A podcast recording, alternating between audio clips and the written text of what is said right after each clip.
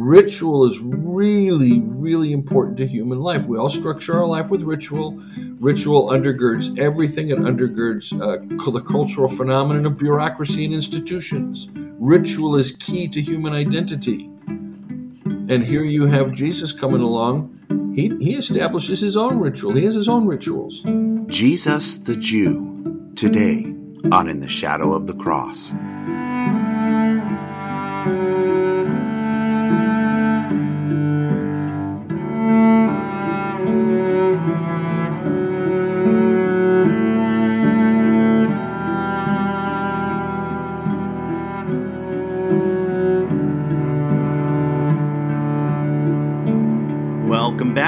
Another episode of In the Shadow of the Cross. I am Loren Rosser, and I'm here with my friends for another episode. We've got with us Jim Durkin.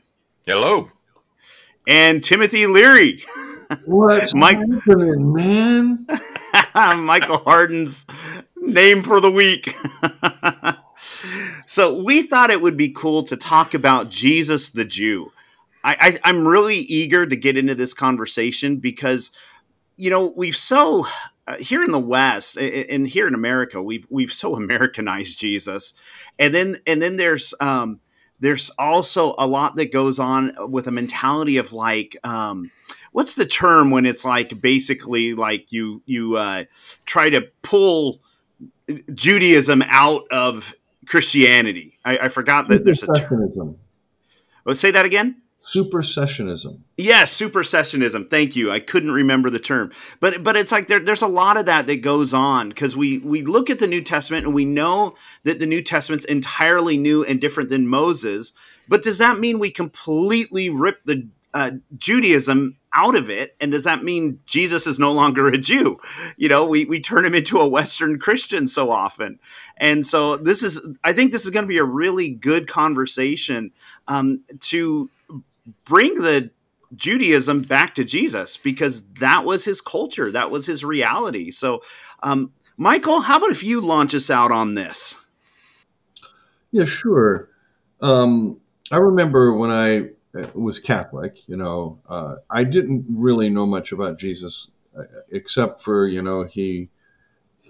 Uh, he died and was somehow up there with Mother Mary in heaven, kind of thing. And um, when I became a Protestant, um, basically the frame of reference I was given was that everything that I was learning as a, a, young conservative Baptist was what Jesus was doing and teaching. So it was the same thing. And then as I went through church experience over the next 20 something years, I realized uh, very, very early on, probably due to Barth and Bonhoeffer's influence on me, um, but very early on, I realized that that Christians project themselves into the life of Christ, and they always project themselves onto Jesus, and they assume that when they're reading sayings and teachings of Jesus in the Gospels, that it comports with the interpretation they're given in their tradition. And so they essentially Christianize Jesus one of the remarkable things after the Holocaust was the conversation that took place between uh, rabbis, rabbinic scholars in Judaism, and New Testament uh, scholars uh, in Christianity. And it was an extremely fruitful conversation. And it led to uh, not simply the publication of things like the Dead Sea Scrolls eventually, but whole new fields of research opening up in the 70s, 80s, 90s, and 2000s, and continuing today into what's called Second Temple Judaism. And so we know so much more about the Pharisees, the Sadducees, the Essenes, the scribes, the Samaritans, the people of the land, economic conditions, land distribution, population distribution, um, the, the, economy, the relationships between the great powers, you know, uh, uh, Herod and Rome, and the family dynamics were much more familiar uh, than we were even 30 years ago with Jesus' Judaism. And one of the things that I teach my students is that it's a mistake of Protestantism, a, a big mistake of Protestantism to have left out the Apocrypha in the canon. Not that the I would consider the Apocrypha to be, quote, authoritative. I don't don't have that view of either testament. I don't I don't work that way, as you know.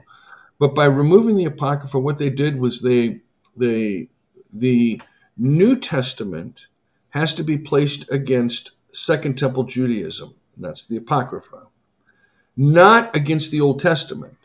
Second Temple Judaism are attempts, multiple attempts to interpret this collection called the Old Testament, primarily Torah, in some cases, Torah and the prophets, in other cases, Torah and the prophets and some of the wisdom literature and other pseudepigraphal literature like First Enoch and the Book of Jubilees and the Book of Adam and Eve and this and that and the other. The thing is, is that when we make the New Testament try to interpret the Old Testament, we're leaving out the middle of the sandwich. We're leaving out this massive attempt to ask the big question of what does it mean to be a Jew? That was the big question that was burning throughout Judaism in the Second Temple period because of the influx of Hellenism or Greek life on on on Judaism. And there were, you know, I mean, you can't have a kosher table with someone that doesn't have uh, it isn't living kosher. You can't, you know, fellowship with someone that isn't circumcised and you take Saturdays off, you know, because that's your Sabbath. Nobody else got Saturdays off. I mean, the only reason we have the notion of a weekend today is because we have the Sabbath and then we have the Christian Sabbath. That's where we get our weekend from. Otherwise, we might have Tuesday, Wednesday off. Who knows? But at any rate, the Old Testament is the backdrop for Second Temple Judaism. Second Temple Judaism is this massive vibrant, thriving, and oftentimes failing attempt to reinterpret or to interpret this. And Jesus is there.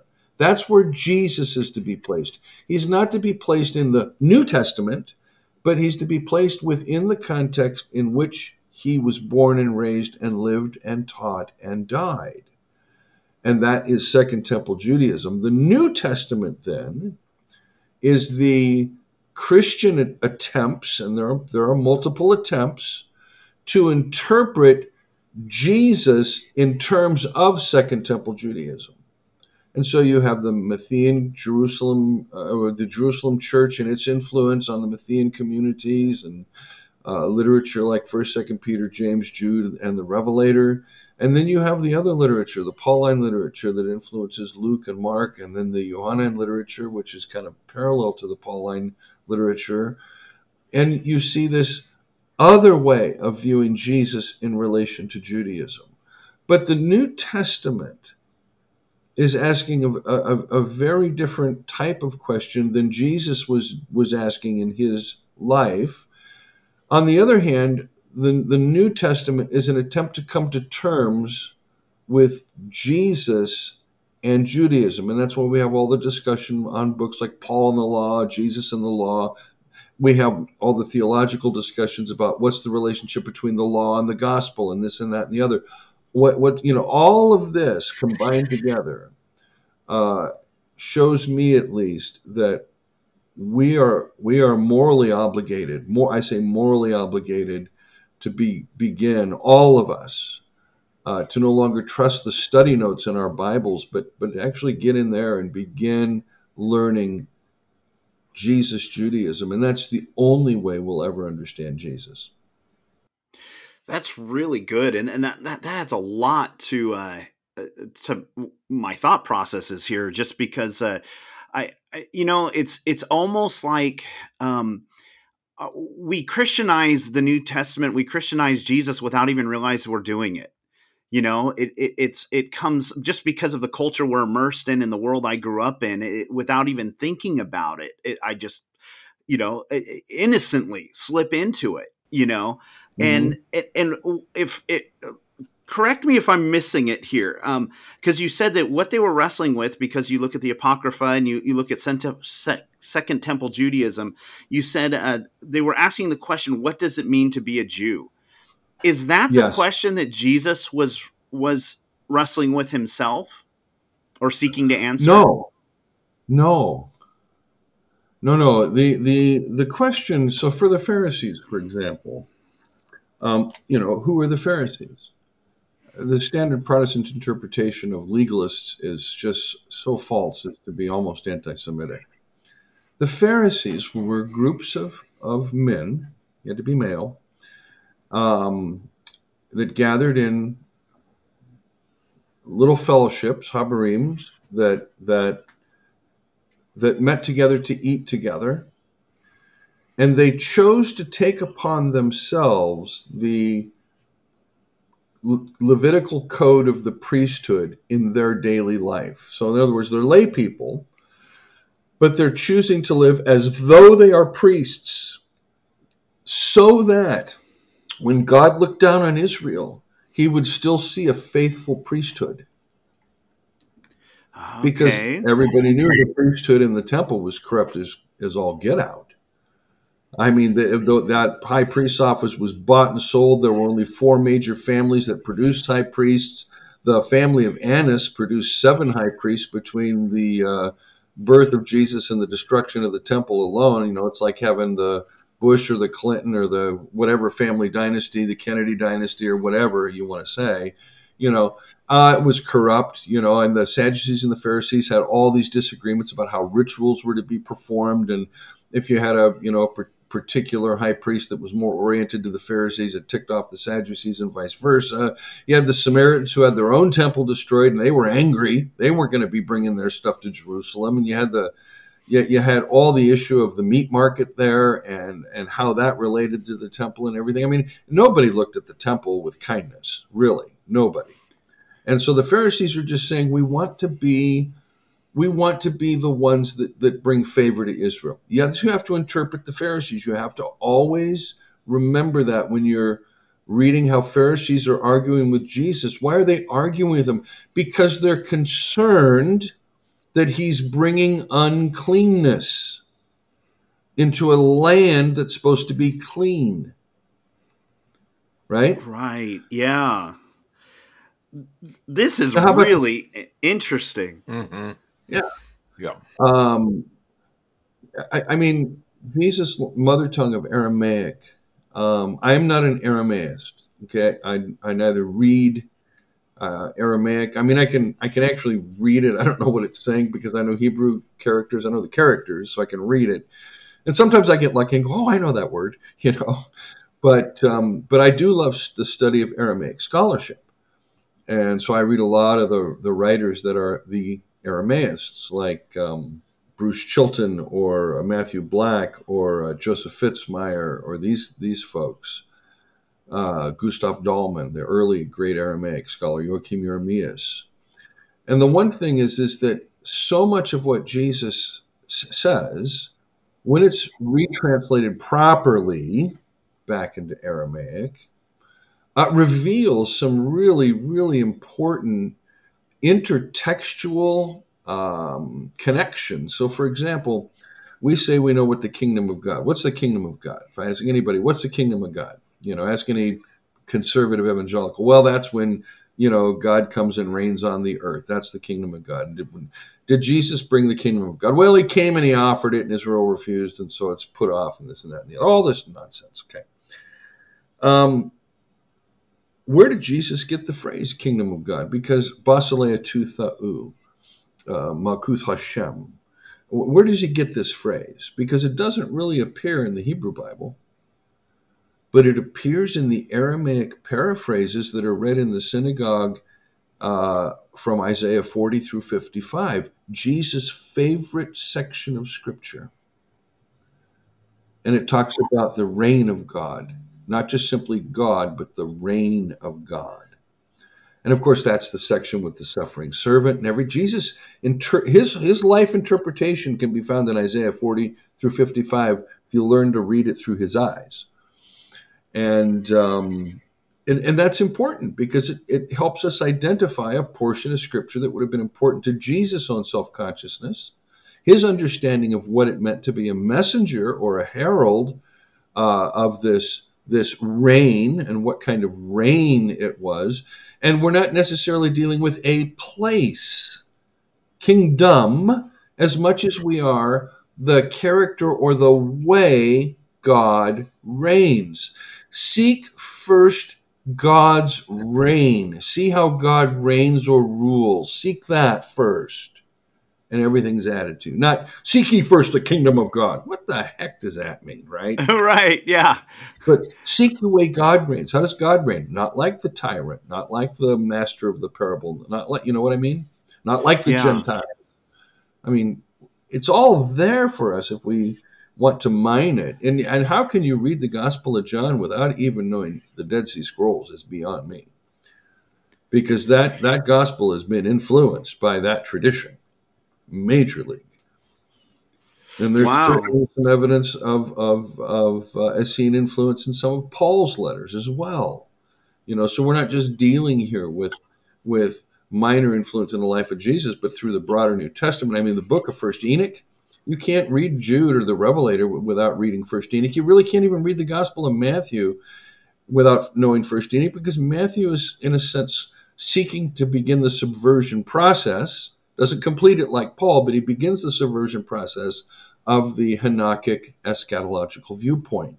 That can be seen in his use of the parable of uh, the sheep and the goats. Uh, whereas um, Judaism had tended toward that that kind of well, it's different than the Egyptian view. The Egyptian view is based on wealth, the Jewish on moral. Uh, how how much do you have on one side of the scale or the other when you stand before God? You know, and the rabbis debated all of this and.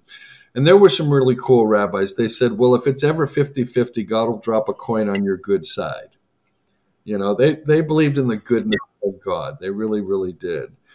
And, um, you know, here Jesus says, no, no, no, no. Uh, it's, it's, you, you, want, you want to know what judgment's about?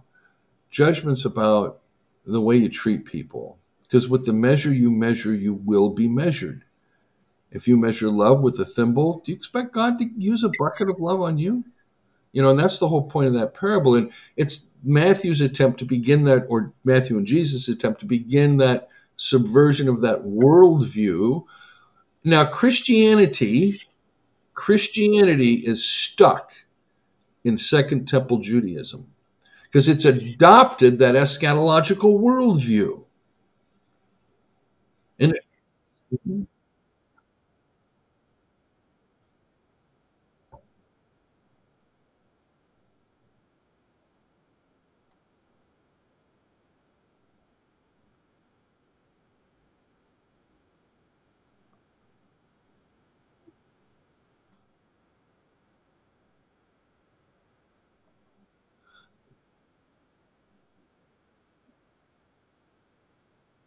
Yeah,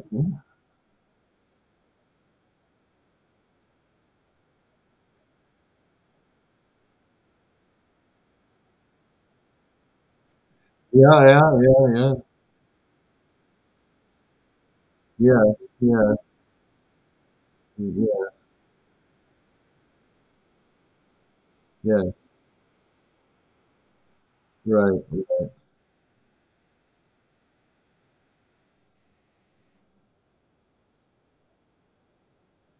Yeah, yeah. We have a moral obligation. Yeah,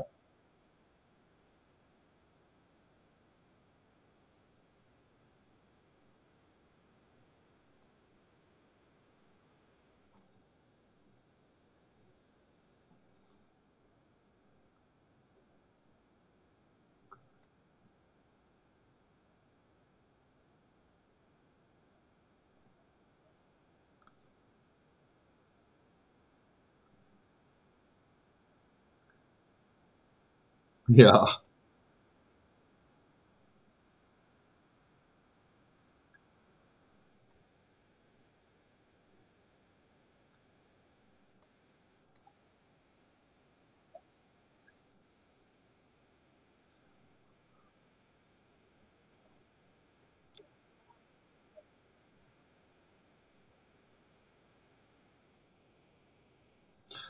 Well, let's take that a step further, Loren and Jim. Let's do this.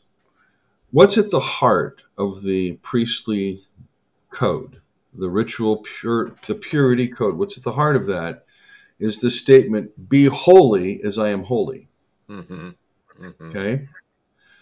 And so the entire focus of Judaism is purity. They the, the Jews are not crazy legalists looking to make life hard. In the in the interpreters of Torah, you know, J- Jesus said the Pharisees would put burdens on people that they wouldn't lift, and part of the burden they're putting on people is that if you're a common person, just a regular day laborer, it's almost impossible to live a Pharisaic lifestyle. The Pharisees were the were the merchants. They were the you know the people with means, the people that could afford to eat together, so to speak. And you know, and um, but but they they sought purity. Be and their the Levitical code is be holy as I am holy. Now here comes Jesus, and um, purity it doesn't seem to be that important to Jesus. He touches lepers, he touches sick people, he touches dead people. You know, Levitical purity doesn't seem to matter to Jesus.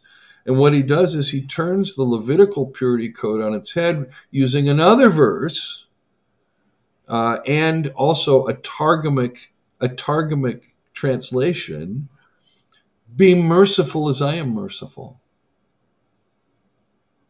to be to be godlike is not to be ritually pure but to be merciful to others. Again the parable of the sheep and the goats.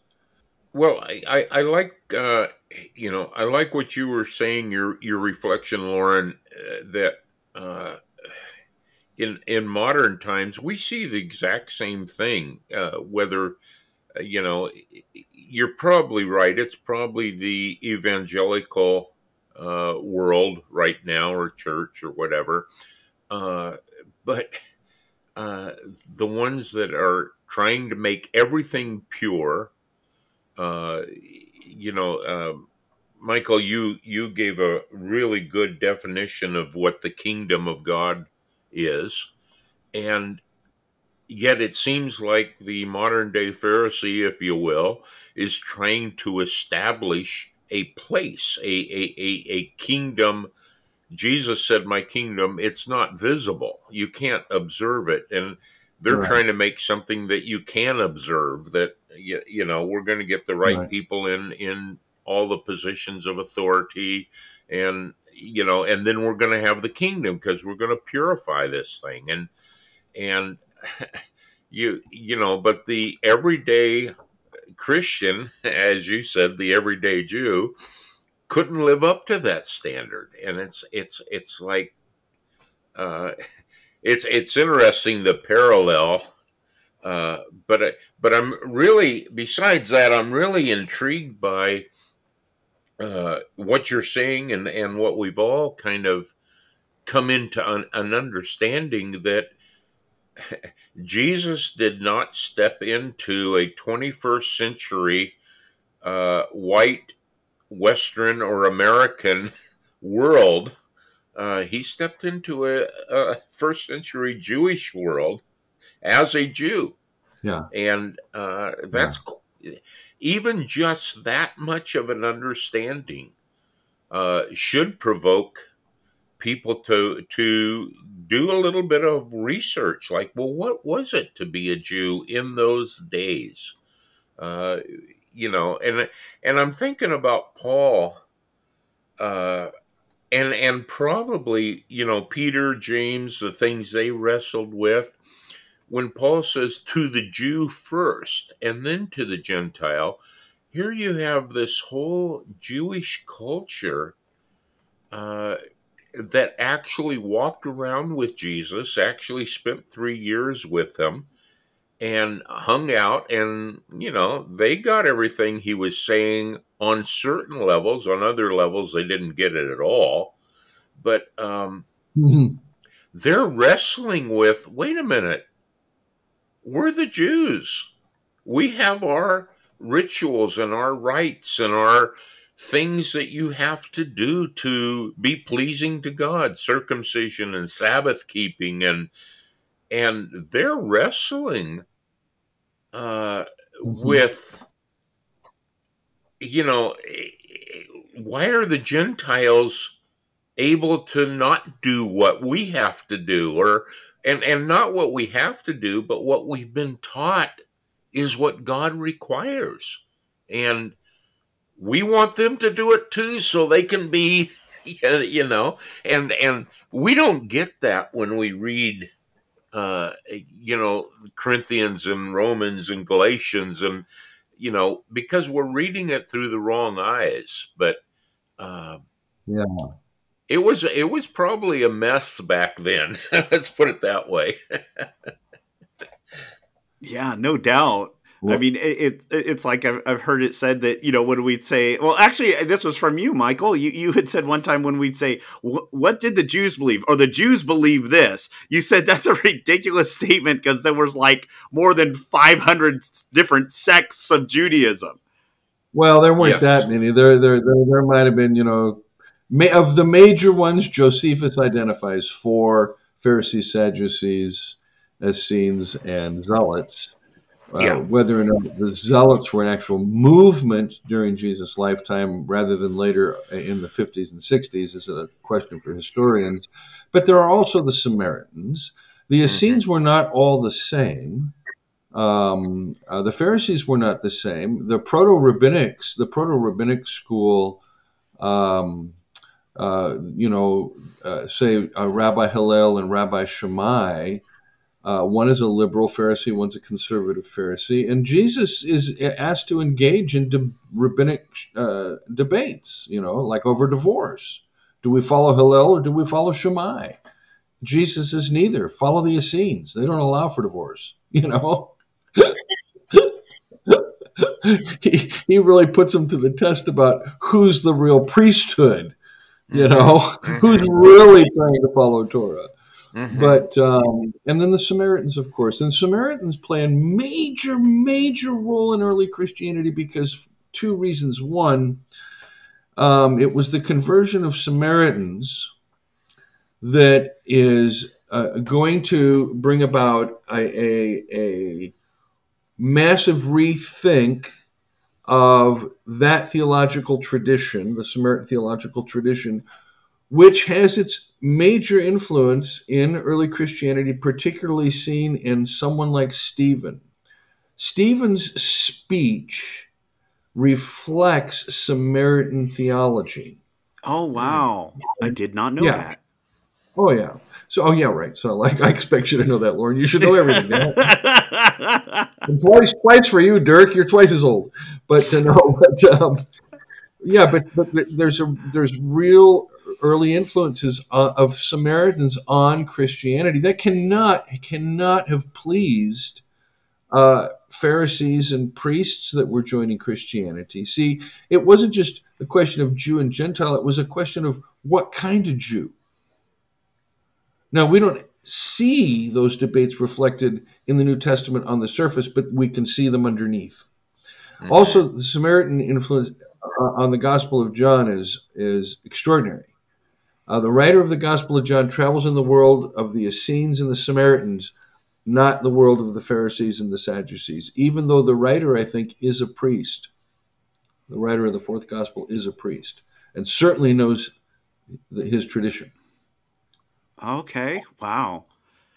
So when we read, because you just you talked about uh, the the Essenes and the Samaritans influencing John and Stephen's speech, um, is was Matthew more influenced by the Pharisees?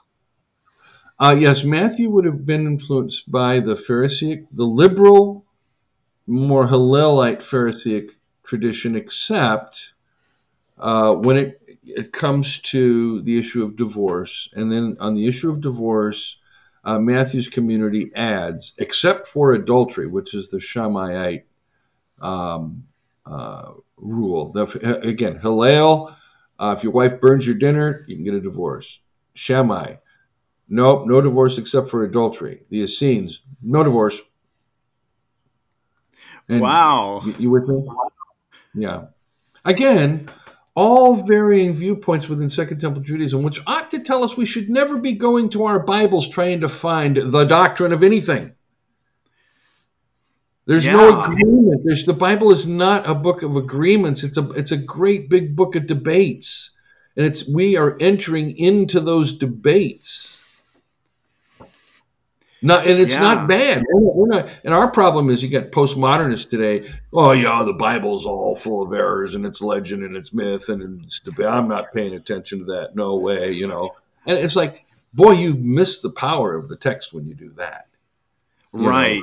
It's, it's, like it's like saying, oh, the Mishnah is just a bunch of boring rabbinic debates. No, it isn't. You're getting in there asking about the heart of people, trying to ask if we're going to do this ritual that God's commanded us to do, we need to do it right. You know, Catholic priest not allowed to stand up there and hem and haw his way through the mass any way he wants. No, ritual is really, really important to human life. We all structure our life with ritual. Ritual undergirds everything. It undergirds uh, the cultural phenomenon of bureaucracy and institutions. Ritual is key to human identity. And here you have Jesus coming along. He, he establishes his own ritual. He has his own rituals. He goes off into the wilderness to get away from the crowds. He says, You're going to do this meal, do it in my remembrance. I mean, this is not a denigration of the category of a ritual. It's, it's asking about redefining it. It's asking about its, its role, you know, it, as connected to something like, like God. So I have a yeah, I, that's, uh, that's good. I have a question for you, Michael. Um, yes, sir. it's kind of a three or four part question, I guess. okay, I've got my pen ready. I've got my pen ready. okay, so which which is worse to flatline read the Bible and give every scripture equal weight or to uh, be the modernist who says, "Oh, it's full of holes and contradictions and fables and and blah blah blah, and therefore it's unreliable." Okay. Which which, which is worse? And it, and you if you go on to say, if you go on to say that we need to understand uh, you know, what it was to be a Jew and certain other things. We need to understand, you know, some Greek and some Hebrew to really get, you know, and who the author is, what Second Temple Judaism is, and, and so on and so forth. Then you're launching a person into a lot of research and study that the average person just isn't going to do. So, what what simply would be your answer to those those types of questions? Okay, so um, first, uh, number one, which is worse, the flatline reading or or the modernist dis- just dispensing of the text? Um, I would say both are worse. I mean, both are worse. Both both are. Yeah. Um, neither way. You, you, one way is just to, to, ignore the text. The other way is to distort it. So they're both bad. In in my view, um, well, let me get to number two. We need to understand um, what it takes to be a Jew. Or are we dooming the layperson to endless reading? So the answer is no um, I, I, in the time I pastored churches and the time I was in churches, there was always a Sunday school program or an adult education program. Now, I know this is only true of the churches I've been in. I know that there are some churches that do have what I'm about to describe. I'm aware of that, but they are few, few, few and far between. Who teaches the adult Sunday school class? whoever is the Bible thumping extrovert. Mm-hmm. That's who teaches it. You know, and whether they use um, Bill Gothard or whether they use John MacArthur or whether they whatever whatever one commentary they're stuck on, they're just going to come and parrot that stuff at you. We don't teach our teachers in the Protestant tradition. Our pastors, in theory, our pastors, in theory, can go to seminary. Now, I will tell you right now, you go to any seminary curriculum outside of Princeton, you go to any seminary curriculum for a Master of Divinity, you'll see almost, as, as far as I'm aware, um, no requirements other than uh, to understand Judaism other than a, a, quote Old Testament class. And usually, there the professors are stuck trying to. They spend their whole time trying to get their students out of what's actual history and what's not. And it, you know, you get all the fundamentalist students weeping their brains out in that class. That's why they always offer it first. It's the first class you get in seminaries. That Old Testament class got to start deconstructing your view of the Bible. But you know, you don't have to learn about Judaism in seminary, and I, I don't know. I mean, even to become a New Testament scholar, unless you're going to become a Jesus scholar, uh, your in understanding of Judaism can be minimal. Um, I mean, it takes a lot, a lot, a lot of work to be familiar with the Mishnah or you know the Tosefta or even the Talmud. And I'm I'm not claiming incredible familiarity at all with the Talmud. It's still a mystery to me. And I'm talking about the Babylonian Talmud, not even the Jerusalem Talmud. You know, but re, being able to to see the the piety and the pathos of of Jews in that period, reading the hymns of thanksgiving by the teacher of righteousness in the Qumran community, and I remember one Sunday I got in the pulpit when I was a pastor, and I told them I was going to do the reading for the sermon, and I actually read the uh, one of the psalms, the songs that the, the teacher of righteousness gave to the early Essenes, and then I preached it. Oh, they loved it. They loved it. Oh, where's that from, Pastor? I said it's from the Dead Sea Scrolls. you know, um, no, I mean, look, you know, how can you understand Romans 1 without being familiar with the wisdom of Solomon and the view of the Gentile and, and the wisdom of Solomon? I mean, it's it's so almost identical that has led one a scholar to even say that Paul wrote the wisdom of Solomon. You know, uh, wow. I don't think he, I don't think he did, but uh, yeah. But at any rate, I mean, you know, it's like w- without Second Temple Judaism your view of Jesus is going to always be a distorted view. You'll, you'll never get yeah. to know the Son of the Father. You'll never get to, to understand his experience and what it felt like to be marginalized and viewed as a bastard child with paternity issues. You'll never understand the kind of marginalization he would have experienced from his own family. I mean, mm-hmm. his brothers and mother thought that he'd lost his mind. Wow. Um, wow. Yes, you know, and, and you have to ask why would they think that? You know, when you go to the Gospels, do you say to yourself, "Oh, Jesus lost his mind"? No, no. But when the oldest son abandons the family system and now puts the burden on the next oldest, James. James has now got to be the man of the house. You don't think he's going to get a little indignant at Jesus, who wandering around with a bunch of women and, and long haired hippies? Right. You know. Wow. So, yeah, and that that adds a lot to when Jesus says things to uh, to his disciples. You know, about a person says, "Well, let me go bury my dad first. Yeah. And uh, and Jesus says, uh, "Let the dead bury the dead." That's right. You know that that adds a lot because man, he was going against their culture. Oh, not just not going against their culture. No, no. Jesus is not uh, anti-Semitic. He's going against ways of interpreting this Jewish tradition that the Father has been working through from Abraham forward, the Father's been working through this tradition. Jesus says, I know this Father, I know this one, and you're misrepresenting him. So he's not against the culture, he's not against the religion, he's against the way that people are framing these conversations about God and the implications of following that kind of a God. Yeah.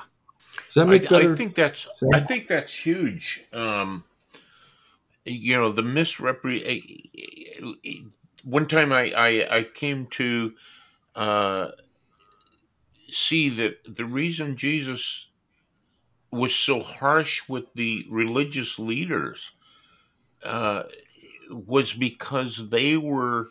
Um, at one point, he said that you know the kingdom has been given to you, but it's going to be taken away and given to someone else, and and he was upset with the fact that they were misrepresenting the father totally, Mhm. and Yeah. he came to make the father known and Right. you know it, it's I, I i was sharing with somebody the other day it's it's uh and and i wasn't saying this as a rebuke by any means but in the conversation i i said you know you've had a really good relationship for a number of years with god a god consciousness but you don't know the father and and Ah. he was like you know what jim you're right i don't Mm. and and and you especially don't know a father who loves you and Mm. and I, I think that's probably true about a lot of people you know we we Mhm. know we have this god consciousness we have this god concept but we don't know the father and we don't That's know right. the love of a father so uh, you know it's you know that's what jesus you know that's one of jesus's primary um purposes for coming was to let people know that god is a father and he's Mhm. our father um Mm. you know that's that's an important revelation really Amen. in in jewish uh you know jewish culture would that concept have been a new concept Well, in, in um, okay, in, let me. The statistically, God is only referred to as Father, Ab, A B, uh, in Hebrew, uh, fourteen times in the Jewish uh, canon. Uh, Right. When Jesus comes on the scene and he uses the term Abba, Abba, Abba, whatever, uh, it's the term that that a, a child learns for for for Papa, Daddy, fa- you know, Father. Mhm. Uh, the formal form of that is Ab. Uh, the informal is Abba, just like Imma is is mother, Abba is father, Abba Imma. But Ab is also a term that's used at the village gates for those uh, men of wisdom that are making the judgments. Usually they're priests, but they're making they're functioning as the judges in the village and uh, adjudicating disputes and these kinds of things. So Abba is a term of intimacy and respect, and um, I think you can see that being played out in the way Jesus talks about his Abba. And so Jesus wasn't doing the the father's my boyfriend thing. No, no. He's Sure. he's doing the I trust that everything I know and believe about the universe is the one I call Papa, and I am so deeply loved by this one. I ha- and that's what allows him to go through the cross. Is this deep, deep, self-aware of, of being truly loved and accepted by the Father. Now, the the fourteen or so references, I, I didn't know the exact number. I knew it was very few. Um, those references, the majority of them have um, infer that uh, God is the father of the nation, right? There's a number of them that do that. Yeah, there's a couple in the Psalms where it's used in that personal manner, but those that those are rare in between uses. Right. So that would not have been a concept that that most people understood then. Mm, And- and- it, it would have been, I think it would have been unusual. It would have they, Okay. people would have it, it, it would have s- struck them as odd. it, I think it would have struck them as odd. that someone could have that relationship. Not Of- that someone of- could have that relationship, but they would have the the nerve Okay, to call God their father because because technically speaking, in the ancient world, only the king could do that. ah, Wow. Okay. so so that must have been a real um, sit back and take notice when Jesus said, "Pray this manner, our Father." Yeah. Yes. Yeah, it would have been a sit back moment for for them. Um, again, we have in the in the uh, Matthean version, we have the use uh, of the the Pater Noster, the Our Father. The Lucan version just has the simple Abba. When you pray, say Abba. It, it doesn't. It's the the Luke version is is probably uh, more authentic to the original Jesus tradition, but and Matthew has just simply liturgized it for the community, which is fine. Mhm. But I think, Jim, if you're looking for uh, uh, an argument to be able to say Jesus wanted us to know the Father like he- he had come to know the Father, I think it can be found in that use of, of the term and the way Jesus redefines Abba. We've received the spirit of adoption, whereby we cry, "Abba." Amen. Yeah. And then uh, another question. Um, throughout the New Testament uh, in the Gospels, we see Jesus uh, debating with the Pharisees more than than any other group. Um, it- why is that? We don't see him like having long debates with Sadducees or you know various other groups. Why, why is it dominantly with the Pharisees? This is a good question, and I'm about to give you an answer that will blow your mind. Um, ask yourself this Do people tend to have arguments with people that are really, really different them or similar to them? Bam! That's what I was driving at. Um, I was wondering that that that. So answering your question is that Jesus found himself most similar, not identical, but most similar to the Pharisees. A liberal Pharisee, a Hillelite. Yep.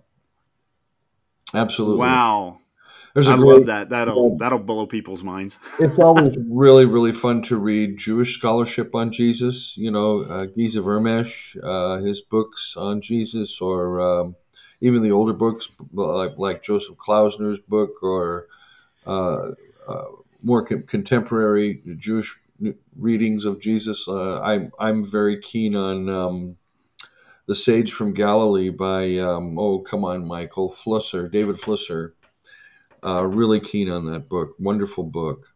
I, I got to come back to Jim's question because I think I just kind of answered it. What can Christians do, you know, to give themselves a better understanding? They can read Jews, Jewish scholars, not not Messianic Jews, not oh we're going to do we're going to Christianize the Passover Seder. No, no, no, no, no. Stay away from all that that Messianic Judaism stuff and all that. Oh, the feasts mean this. Stay away from all of that. I'm talking about real serious Jewish scholarship writing about Jesus, and and these are these are people that have spent a lifetime, you know. And again, David Flusser's book, The Sage from Galilee, would be one I would recommend to anybody.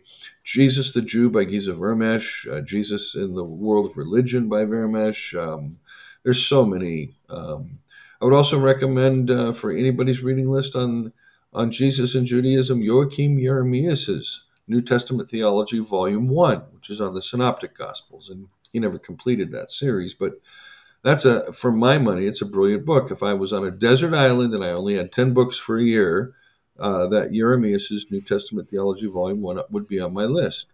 And yes, it does have Aramaic and Hebrew characters, and yes, it does have Greek characters and words. And if you're not familiar with that, it doesn't matter. It's still so rich. Um, if you want to understand uh, uh, Jesus Judaism, pick up the little book called Jerusalem in the Time of Jesus by Jeremias. It will give you so much. Uh, it's packed with information. Um, there, there is a lot of great stuff going on archaeologically right now uh, in in in the the, the Palestine Israel Holy Land area, whatever you want to call it, whatever's your preferred term. They. um, there's a lot of good archaeological stuff going on there, especially in Magdala, and um, uh, where Mary was from. Mary from Magdala, Magdalene. Oh, okay. And yeah, um, and I, th- I found it always curious that when the disciples refer to her, they don't refer to her as Miriam. They refer to her as the Magdalene, you know, mm. um, like, like she's a character out of Zombieland. That's Tallahassee. That's Magdalene. right. Yeah, exactly. That's that's interesting. Right. Yeah, that's Redding, California. That's what yeah. Exactly. It's like those those soldiers in those war movies, you know, Dallas, Dallas Tex, you know. Yeah, I would encourage people to uh, don't don't don't be naive. Be be aware. If you're just a layperson, you're just a layperson. If you're a pastor with some education, just just be aware that you know you're you're you're reading source material for the first time you're entering a world of thought that that will astonish you. It's not the western logical kind of thinking you're used to. You are eh, you are I, I did i did a two year period where i read nothing but jewish literature. I didn't read christian literature i just read jewish ancient jewish literature. I mean i absorbed that's that's the period i absorbed you know the, the talmud and a lot of the mid midrashim and all that stuff and the targums and everything else that's all I read for two years, and um, I mean, it caused me a lot of anxiety because I'm not used to thinking the way they they think. And Interesting. It, yeah, yeah, and and there was a point I actually was getting depressed. Really? Yeah, Be- because I I was trying to ferret out, you know, how the rabbis think, you know, and it was, and it was like I I couldn't understand even sometimes just the simplest of questions they were asking. And I'm trying to understand their exegesis and everything else, and I'm I'm completely confused. Well, that's going to happen if you read this literature, folks. It's Jewish literature. You have to respect it for what it is. It's some of the most extraordinary. It is some of the most extraordinary literature in the world. It, you know, um, I mean, it's it's it's worth taking a week out of your life to spend some time in. Let me put it that way. Anybody can read a chapter a week in something, you know. Mm-hmm. It's it, it's interesting because what you're pointing out is it's it's not as simple as I'm just going from okay, I'm learning Western thinking from a British point of view to Western thinking from a. French point of view. It's like what you're saying is it's like no, you're you're stepping into an entirely different universe. Yes. Yes and it needs to be respected. You know, don't just go in and make judgments. Oh, bunch of legalists. Oh, I don't know what they're arguing about that for. Oh, it's just like no, no, no. Show some respect for the tradition.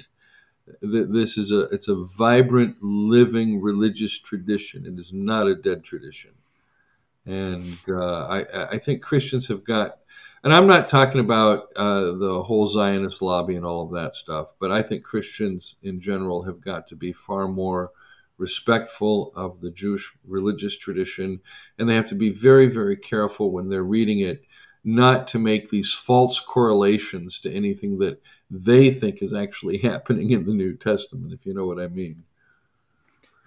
Wow. That's easy to do. Well, it is. It's so easy to do. You can. It's uh, Samuel Sandmel back in the '60s called it parallelomania.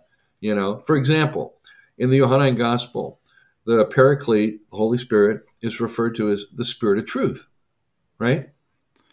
Yeah. Okay. Now, is that phrase ever used elsewhere in Judaism or Jewish literature? I'm sure it is. Where? I'm I'm trying to think. the Dead Sea Scrolls. Okay. Talks about the spirit of truth and the spirit of error, just like the Johannine writer. Now, can you say, oh, the Johannine writer got that from the Essene community? Not necessarily. Can you make a case for other words and phrases and thought patterns found in the fourth gospel that comport with uh, things found in the, the Dead Sea Scrolls? Yes, you can. Now, you have corroborative evidence that there's a larger Essene influence, so can you, in fact, say that Spirit of Truth uh, may well have come out of the Essene tradition, and now the Johannine writers applying that to the Holy Spirit? Well, you can.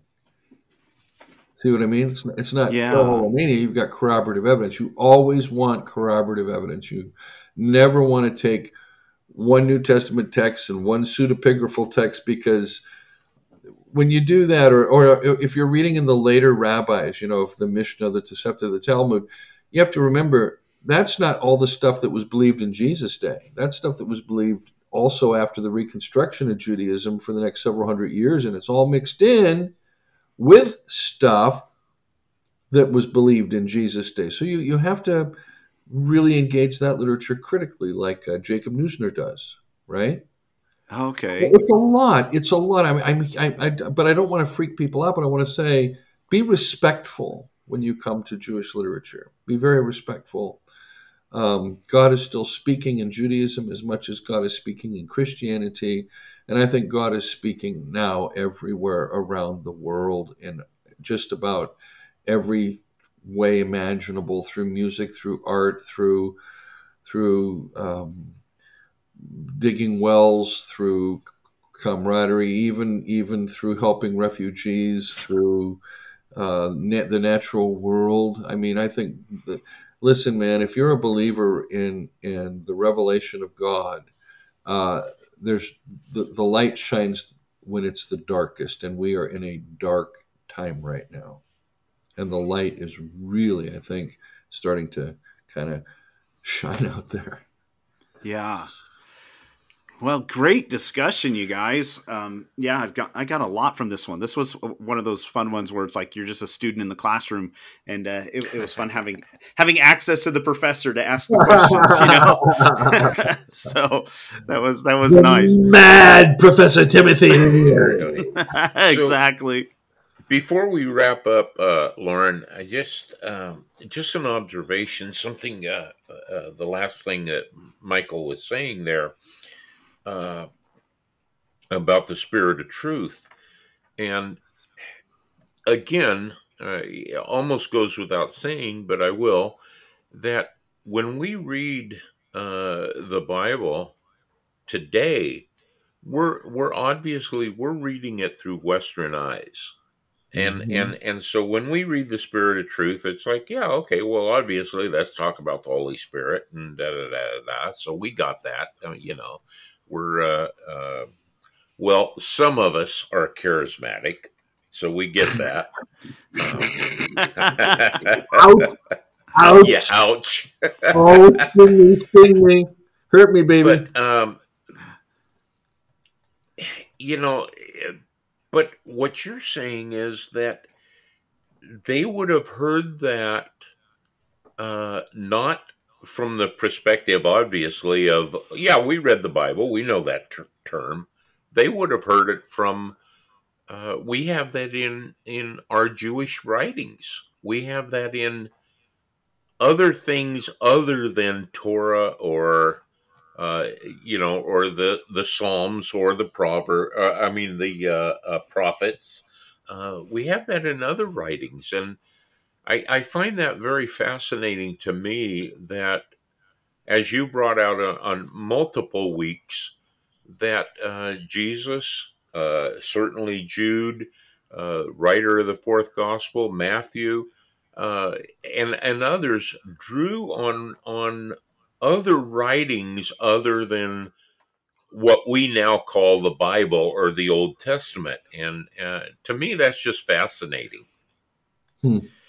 Oh yeah, I mean that that opens up a, a whole nother can of worms, even that we don't have time to get into. But you know, you read Sure. Paul quoting people that that aren't uh, that's not scripture, you know, and uh, and Michael has raised the the debate before uh, the discussion on uh, the question, I should say, on uh, well, if if if we say the New Testament's inspired and Paul's quoting from this other document, does that mean that document's inspired? Or Jude, So- Jude, Jude quotes First Enoch, and listen, First Enoch was considered by many, many Christians to be part of the Jewish canon. Remember, there's no such thing as a Jewish canon in Jesus' day. hmm There are Right. debates about the canon that will continue even uh, past the debates, uh, uh, uh, uh, the destruction of Second Temple Judaism. I mean, um, there wasn't such a thing as the Bible. So whenever Christians say you see, Jesus quotes the Old Testament, so he's confirming the authority of the Bible. I just look at them and shake my head and I say, You have no idea that is not how a Jew thinks. Yeah.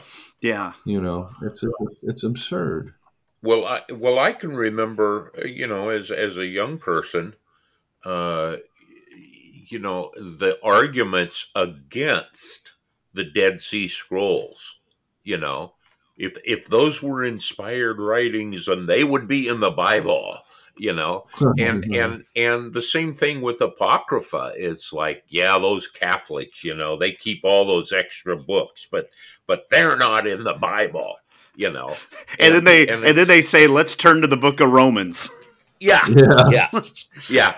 and and and you know to to realize that the quote unquote first canon of scripture that came out had what was it 80 88 books something like that? It had it had 80 it had the apocrypha. 80 yeah. Yeah. Yeah. And over time uh, you know, certain sects of the Christian church world or whatever cut out, you know, and put in, and, you know, so it's like the narrow mindedness of, of some that the 66 and, and I have a Facebook friend that the name of his church back in New Jersey, I think it is, is the Blessed King James Bible Baptist Church. wow. Yeah. So anyhow, that would not be a place I'd want to hang out. exactly. Yeah.